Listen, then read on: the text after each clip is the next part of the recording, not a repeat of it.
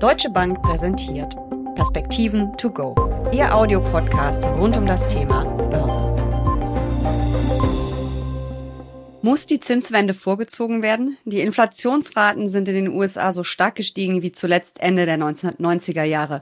Muss die Fed zumindest ihre Anleihekäufe stärker reduzieren als bisher geplant? Und was macht die EZB? Wie reagieren die Anleihemärkte wie Gold und Kryptowährung und nicht zuletzt die Aktienmärkte? Darüber sprechen Uli Stephan von der Deutschen Bank und ich in den Perspektiven to go. Mein Name ist Jessica Schwarzer und damit herzlich willkommen. Uli, die stark steigende Inflation hält Investoren ja weiterhin in Atem. Haben dich die jüngsten Zahlen überrascht? Ja, ich fand sie schon sehr hoch, vor allen Dingen in den Vereinigten Staaten von Amerika mit äh, 6,2 Prozent auf der Headline, also wenn man sozusagen den gesamten Warenkorb anguckt. Das, was man Core-Inflation nennt, also ohne Nahrungsmittel und Energie, war dann noch mit 4,6 auch sehr stark. Das sind schon Zahlen, die wir seit vielen, vielen Jahren, um nicht zu sagen Jahrzehnten, nicht mehr gesehen haben. Mhm. Und wie haben da die Anleihemärkte darauf reagiert? Die reagieren ja in der Regel stärker als die Aktienmärkte. Ja, die Anleihemärkte sind extrem nervös und verunsichert. Sie wissen nicht und es gibt da Signale in die eine und in die andere Richtung. Ob diese Inflation jetzt nun wirklich transitory ist, wie äh, die Notenbanken sehr gerne erklären, wobei sie auch mittlerweile ein Stück weit zurückrudern, äh, zumindest einige davon, oder aber ob die Inflation wirklich strukturell ist. Und äh, wenn man sich die preistreibenden Effekte anguckt, dann ist wahrscheinlich an beiden etwas äh, Wahres dran. Und wie gesagt, vor dem Hintergrund sind die Rentenmärkte, auch die Währungsmärkte relativ unsicher. Die Liquidität nimmt ab und äh, die Volatilität eben auf der anderen Seite dann zu. Und wie kann ich mir das vorstellen, wenn ich auf die Zinsen schaue? Also welche Renditen bekomme ich da jetzt noch? Wie stark war da der Ausschlag? Ja, der Ausschlag ist vor allen Dingen bei den kurzfristigen Zinsen dann sehr hoch. Immer dann, wenn die Notenbanken andeuten, dass sie aktiv werden, dann steigen natürlich die kurzfristigen Zinsen, dann wird sozusagen die Zinsstrukturkurve ein Stück flacher. Meistens gehen sogar die langen Zinsen dann etwas nach unten, weil der Kapitalmarkt sagt, oh ja, langfristig werden jetzt die Notenbanken doch gegen die Inflation aktiv werden. Umgekehrt eben dann auf der anderen Seite, dann äh, fallen die kurzfristigen Zinsen wieder und die langfristigen steigen. Also insofern ist das im Grunde genommen, glaube ich, genau das Spiel, was wir vor vielen Jahren oder seit vielen Jahren immer wieder diskutieren, wo wir gesagt haben, es ist sehr leicht, in diese ultralockere Geldpolitik einzusteigen. Es wird aber nicht so ganz einfach werden, wieder auszusteigen. Und dieser Ausstieg ist dann eben mit viel Unsicherheit äh, verbunden. Das Kernelement ganz nebenbei, oder können wir ja gleich noch drüber sprechen, äh, dieser Unsicherheit ist natürlich der Arbeitsmarkt. Also es ist nicht nur die Inflation, die da wirklich ähm, die Kurse ein bisschen hin und her schaukeln lässt, sondern eben es sind auch noch andere Konjunkturdaten. Was ist denn am Arbeitsmarkt in den USA im Moment los? Ja, es sind die Konjunkturdaten, äh, Jessica, die auf die Inflation wirken. Und damit ist es natürlich schon die Inflation. Also die große Preisfrage ist, ist die Inflation wirklich nur vorübergehend hoch oder bleibt sie auf einem höheren Niveau. Das wird sicherlich niedriger sein als das 2022, als das, was wir im Moment sehen, hier in 2021, allein schon aus Basiseffekten etc. Aber äh, die Frage ist eben, wird die Inflation trotzdem auf einem etwas höheren Niveau bleiben? Und ja, der Arbeitsmarkt ist da eine der großen Variablen. Kommen Lohnerhöhungen und in welchem Maße? Äh, wir sehen jetzt in Europa beispielsweise Verdi mit äh, fünf Prozent, ähm, auch andere Gewerkschaften gucken natürlich da weniger auf die Inflationserwartungen des Marktes, die durchaus moderater sind, sondern sie gucken auf die aktuellen Zahlen und sagen, da müssen wir ja mindestens einen Inflationsausgleich haben. In Amerika kommt dazu, dass äh, die sogenannte Partizipationsrate sehr stark gefallen ist, also erwerbsfähige Personen, die in der Corona-Krise aus dem Arbeitsmarkt ausgeschieden sind, haben die Partizipation dieser Erwerbsfähigen am Erwerbsprozess gesenkt. Und die spannende Frage ist, kommen die zurück oder nicht? Die FED sagt, ja, die kommen zurück. Damit kommt auch das Arbeits Angebot zurück und damit wird es keine Engpässe geben und weniger Lohnerhöhungen, weil eben ausreichend Arbeitskräfte zur Verfügung stehen. Es gibt andere Ökonomen, die argumentieren, nein, diese Menschen sind jetzt einmal ausgeschieden, die sitzen vielleicht in Florida am Strand an der Sonne, lassen sich's gut gehen und kommen eben nicht wieder zurück. Aber von irgendwas müssen die ja auch leben. Na gut, wenn man äh, entsprechend vorgesorgt hat, wenn man äh, vielleicht auch äh, schon ein gewisses Alter hat, wo man sagt, na, ich könnte noch arbeiten, ich muss aber nicht unbedingt, dann kommt man vielleicht eben dann tatsächlich nicht wieder zurück. Und deshalb ist die große Frage, ist die USA möglicherweise schon bei Vollbeschäftigung oder ist sie da eben noch lange nicht, wo die amerikanische Notenbank im Moment den Arbeitsmarkt verortet? Dinge wie der Jolz-Report, äh, der zum Beispiel die Quit-Rate beinhaltet, also die Stellen, die gekündigt werden in der Annahme, dass man einen neuen Job zu besseren Konditionen sehr schnell findet, ist im Moment extrem hoch. Und das spricht dafür, dass der Arbeitsmarkt doch sehr im Stress ist. Wie gesagt, die einen meinen, die FED insbesondere, äh, Jerome Powell hat das auf der letzten Pressekonferenz gesagt, dass die Menschen zurückkommen werden und dass sich dann auch der Arbeitsmarkt, ähm, die Arbeitskosten entspannen und mehr Arbeitskräfte zur Verfügung stehen. Die anderen sagen, da werden weniger zurückkommen, als wir heute erwarten und damit verbunden dann eben wiederum die Frage, kommt dann Inflation, kommt sie möglicherweise stärker oder kommt sie nicht so stark? Ein extremer Treiber der Inflation waren ja im Prinzip auch die Rohstoffpreise. Ich erinnere mich noch äh, bei der deutschen Inflationsrate, dass da der Wert von 18 Prozent genannt war, den unsere Rohstoffpreise im Vergleich zum Oktober 2020 gestiegen sind. Äh, also oder die Energiepreise, also alles, was ich an Tanken, Heizen etc. pp. Das ist natürlich auch was, was extrem dann die Inflation befeuert. Ist das in den USA, wird es ja nicht anders sein. Ja, in den USA sind auch die Gasolinpreise, also Benzin, äh, deutlich gestiegen. Die USA hatte sogar schon überlegt, die äh, strategischen Reserven zu öffnen. Jetzt hat aber die amerikanische Energieagentur äh, gesagt, dass die Produktion doch zunehmen wird. Die Anreize für Fracking sind wieder vorhanden. Möglicherweise mit einem neuen Abkommen wird auch der Iran wieder produzieren und an den Weltmarkt kommen. Da muss man sicherlich noch viele Fragezeichen machen, aber das ist zumindest eine Möglichkeit. Die OPEC Plus, also einschließlich Russland, hat sicherlich auch noch freie Kapazitäten, könnte da äh, mehr produzieren, hat das aber bisher abgelehnt.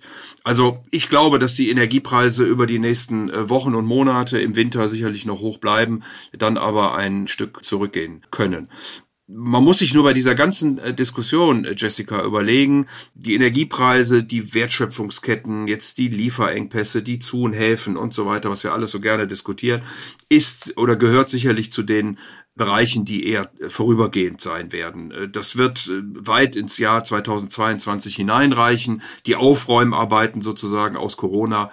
Aber das wird sich sicherlich irgendwann wieder geben. Auf der anderen Seite, wenn wir aber tatsächlich überlegen, dass die USA äh, sehr stark wachsen, über dass die USA möglicherweise Vollbeschäftigung haben oder nah dran sind, wie ich das äh, vorhin versucht habe zu sagen, und die Inflation weit über dem Ziel der amerikanischen Notenbank ist. Wenn in einer solchen Situation die Geldpolitik immer noch expansiv ist und sogar die Fiskalpolitik dazukommt, dann spricht eben viel für eine Überhitzung und damit für zukünftig etwas höhere Inflation. Ich rede nicht über Hyperinflation, aber ich glaube schon, dass die Inflation in den nächsten Jahren höher sein wird, als wir das in den letzten zehn Jahren gesehen haben. Und das wiederum beinhaltet dann die Gefahr oder das Risiko in Anführungsstrichen, dass die Notenbanken eben doch hinter der Kurve sind und am Ende des Tages mehr und schneller den Zins anheben müssen, als ihnen das heute lieb ist. Und das wiederum wäre dann eben irritierend für die Kapitalmärkte. Das wäre meine nächste Frage auch gewesen. Also die Diskussion läuft ja, ob die Zinswende vorgezogen werden muss. Was glaubst du, wird das passieren? Wie stark wird diese Zinswende? Ich habe Robert Halber von der Baderbank äh, gerade gelesen, der von einem Zinswändchen spricht. Mehr wird es wohl nicht werden. Ja, das ist äh, die große Frage eben. Es gibt ja viele, die von Stagflation reden oder von Stagnation oder Secular Stagnation und ähnlichen Dingen. Ich glaube eher, dass wir ein sehr hohes nominales Wachstum im nächsten Jahr kriegen. Also wenn ich mir die Prognosen des IMF beispielsweise angucke, dann sind die realen Wachstumsraten sehr, sehr auskömmlich. Wenn dazu dann noch die Inflation kommt, dann äh, reden wir also über Wachstumsraten, die irgendwo zwischen 5 und 10 Prozent äh, liegen nominal. Und das dann verbunden mit, ähm, naja, ganz vorsichtigen Notenbanken ist, glaube ich, schwierig. Also deswegen könnte ich mir schon vorstellen, dass da mehr kommen wird, als äh, die Notenbanken heute glauben. Die amerikanische Notenbank geht momentan davon aus, dass sie im nächsten Jahr vielleicht einen Zinsschritt machen könnte, nachdem das Kaufprogramm im Sommer 2022 äh, beendet wird. Sie glaubt dann in 23 und 24 jeweils drei Schritte machen zu wollen. Aber auch das würde den Zins nur auf 1,8 Prozent setzen, wo die amerikanische Notbank selbst den neutralen Zins äh, bei zweieinhalb ansetzt. Also halte das äh, im Grunde immer noch für zu niedrig. Frau Lagarde um das noch ganz kurz zu sagen, äh, Jessica hat uns wahrscheinlich ein bisschen beschummelt. Sie hat ja offiziell gesagt oder in der Pressekonferenz gesagt, the lady is not tapering. Auch darüber hatten wir ja schon mal gesprochen. Äh, tatsächlich wird die EZB aber in diesem Jahr für 1,1 Billionen Euro Anleihen gekauft haben. Und im nächsten Jahr, wenn sie das durchzieht, was sie bisher hat verlauten lassen, etwa nur eine halbe Billion. Das ist also deutlich weniger und damit Tapering. Ähm, da sind wir natürlich noch nicht bei den äh, Zinserhöhungen, äh, Leitzinsen sowieso nicht, also worüber der Markt bei der EZB im Moment spekuliert, das ist die sogenannte Deposit Rate also die Einlagensätze, die insbesondere die Banken bei der EZB zu zahlen haben mit äh, minus 0,5 Prozent. Ähm, aber auch da weist also die EZB selbst darauf hin, dass der Markt da äh, zu optimistisch wäre, weil eben ihre eigenen Prognosen nicht eingehalten werden. Also die EZB will erst an den Zins rangehen, wenn Konditionalitäten eintreten und die Konditionalitäten sind, dass die EZB selbst die langfristige Inflation mit zwei oder mehr Prozent erwartet und das tut sie im Moment nicht. Was passiert denn genau, wenn die Zinsen angehoben werden? Wie reagieren Anleihen, die schon auf dem Markt sind? Neue Anleihen kommen ja dann wahrscheinlich mit einem höheren Zinscoupon auf den Markt. Aber was passiert mit denen, die schon auf dem Markt sind seit ein, zwei, drei oder mehr Jahren? Kannst du das mal erklären und vielleicht in dem Zusammenhang auch nochmal erklären, wie sich die Rendite von Anleihen überhaupt zusammensetzt und entwickelt? Ja, natürlich. Also wenn die Zinssätze steigen und neue Anleihen auf den Markt kommen, dann haben diese neuen Anleihen ja wahrscheinlich einen nominal höheren Zins, beziehungsweise also mindestens mal eine höhere Rendite. Es hängt immer auch an dem Ausgabekurs ab, aber nehmen wir mal an, eine Anleihe würde typischerweise mit 100 Prozent oder 100 Euro begeben und auch mit 100 dann zurückbezahlt werden. Dann würde also eine Steigerung der Rendite eben über den Nominal, über den Coupon laufen. Eine Anleihe ist dann natürlich mit drei Prozent äh, beispielsweise attraktiver als eine Anleihe mit einem Prozent. Also würden die Investoren für die Anleihe mit äh, drei Prozent im Zweifelsfalle mehr zahlen als für die Anleihe mit einem Prozent. Das heißt, wenn es diese neuen Anleihen mit drei Prozent gibt, die zu 100 begeben werden, dann muss logischerweise auf der anderen Seite die Anleihe mit einem Prozent im Kurs fallen. Das bedeutet nicht, dass sie nicht auch am Ende mit 100 zurückbezahlt werden wird, wenn es eine sichere Anleihe ist. Aber in der Zwischenzeit wird sie eben Kursverluste äh, erleiden. Und wenn man dann sozusagen den Kurs dieser Anleihe und den Coupon zusammenzählt, dann ist eben gerade bei diesen extrem niedrigen Zinsen das Risiko, dass man insgesamt negativ wird, zumindest in einem bestimmten Zeitraum, sehr hoch, weil der niedrige Zins die potenziellen Kursverluste nicht mehr kompensieren kann. Also ich gehöre zu den ETF-Anlegerinnen, wie du weißt, und habe auch Anleihe-ETFs, aber es ist, glaube ich, auch egal, ob ich Anleihefonds oder Anleihe-ETFs habe. In dem Fall, wenn also die Zinsen steigen, werden die Kurse der Anleihen fallen meiner ETFs fallen, meiner ETFs und Fonds, genau, also so rum. Sprich, weil die Renditen sich entsprechend dann verschieben. Ja, genau. Da muss man ein bisschen auch auf die Zinsstrukturkurve achten. Äh, wenn die Zinsen steigen, fallen in der Regel diejenigen, die ganz lange noch laufen, etwas stärker, weil die eben dann äh, so lange diesen etwas unattraktiveren Zins haben. Äh, auf der anderen Seite sind das aber auch viele Anleihen, die von Pensionskassen Stiftungen etc. gekauft werden, äh, einfach um ihren Verpflichtungen gerecht zu werden. Und äh, Jessica, man darf auch nicht vergessen, wir hatten eine extreme Aktienhosse die letzten 18 Monate. Was ist denn mit all denjenigen passiert, die Pensionskassen managen, Stiftungen, Versicherungen etc.? Die hatten plötzlich ein großes Übergewicht in Aktien, was sie gar nicht haben dürfen. Also einfach durch den Kursanstieg der Aktien. Deswegen mussten sie Aktien verkaufen und mussten äh, Bonds kaufen. Und das kann sogar dann auch im nächsten Jahr noch ein Stück weit weitergehen und kann vor allen Dingen diesen Zeitraum von zehn Jahren plus unterstützen. Problematischer könnte es, äh, das nennt man am Rentenmarkt gerne Belly, in diesem Bereich, äh, sagen wir mal drei bis sieben Jahre, fünf bis zehn Jahre. In diesen Bereichen, da werden wir wahrscheinlich die deutlichsten Bewegungen dann im nächsten Jahr sehen. Also das könnte noch ziemlich spannend werden an den Anleihe oder wie man ja auch sagt, Rentenmärkten. Ähm, wie sieht's denn mit Gold aus? Das gilt ja auch immer als Inflationsschutz. Das müsste doch eigentlich in Zeiten wie diesen jetzt laufen wie die Feuerwehr. Eigentlich. Ja, aber da streitet man ja, ob Gold eine Anlageklasse ist, weil es ja keinen Zahlungsstrom aufweist und damit ist Gold im Grunde genommen das Wert, was man dafür bereit ist zu zahlen und es hängt natürlich an den Alternativen damit. Und wenn die Alternativen interessanter werden, also wenn ich eine Anleihe sicher bekommen kann mit einem höheren Coupon, dann wird Gold relativ gesehen etwas unattraktiver. Und äh, vor dem Hintergrund steigender Zinsen bin ich noch nicht sicher, ob man Gold wirklich im nächsten Jahr haben muss. Ich habe nichts dagegen, wenn man ein bisschen äh, was ins Portfolio hineinlegt als Absicherung, aber äh, bin nach wie vor dabei. Aus großen Renditegesichtspunkten würde ich es bei diesen steigenden oder erwarteten steigenden Zinssätzen äh, und Renditen nicht kaufen wollen. Wie sieht's denn mit Kryptowährungen aus? Die haben ja auf die neuesten Inflationsmeldungen auch ziemlich reagiert. Ja, das Spannende an Kryptowährungen ist natürlich, dass sie extrem volatil sind. Also ich will überhaupt nicht bestreiten, dass man damit Geld verdienen kann. Kriege ich auch immer wieder Zuschriften von Menschen, die das geschafft haben. Aber man kann eben auch bei den hohen Volatilitäten richtig Geld verlieren. Ich habe es mir nochmal am Wochenende genauer angeguckt, äh, ehrlich gesagt, für eine ganz andere Fragestellung, die an mich herangetragen wurde.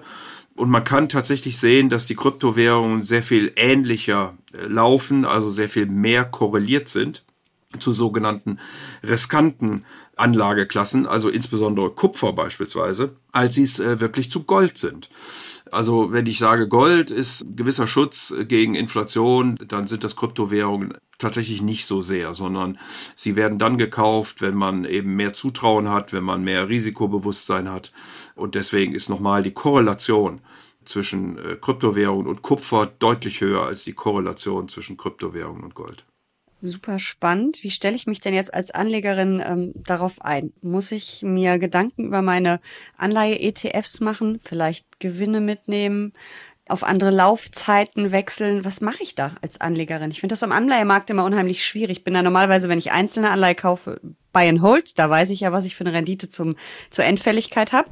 Aber wenn ich jetzt einen ETF oder einen Fonds habe, was mache ich? Oder vertraue ich da einfach dem Fondsmanager und dem ETF-Anbieter? Ja gut, beim ETF hast du natürlich immer einen Index. Da äh, vertraut man sozusagen dem Mechanismus, aber weniger der handelnden Person. Mir hat mal ein bekannter Fondsmanager gesagt, dass man dieser Tage äh, wahrscheinlich eher Aktien kaufen und halten sollte und Renten eher aktiv behandeln, weil eben diese Unsicherheiten, diese Volatilitäten insbesondere im Rentenmarkt sind. Ich glaube, dem kann man ein Stück weit zustimmen. Ich würde äh, vorsichtig sein beim Rentenmarkt. Äh, ich glaube, wie gesagt, an einen Zinsanstieg. Ich glaube, dass es dann interessanter ist, sich mit Break-Evens zu beschäftigen, also Inflationserwartungen. Ich hatte ja gesagt, die sind heute noch relativ hoch. Vielleicht werden sie dann weiter steigen. Das wäre meine Erwartung. Auf der Corporate Bond Seite ist sicherlich das ein oder andere interessant, vor allen Dingen im äh, Bereich der schlechteren Bonitäten, weil hier möglicherweise durch die konjunkturelle Erholung dann Upgrades, also bessere Einstufungen der äh, Kreditwürdigkeit erfolgen. Also das sind so Sachen, wo ich mich engagieren würde. Aber du siehst daran schon, das ist normalerweise nichts, wo man jeden Tag hinguckt und wo sich jeder extrem gut auskennt. Und wahrscheinlich ist der Ratschlag hier richtig, sich dann einen äh, vernünftigen Fondsmanager des Vertrauens auszusuchen, der genau diese Dinge eben täglich unter Beobachtung hat.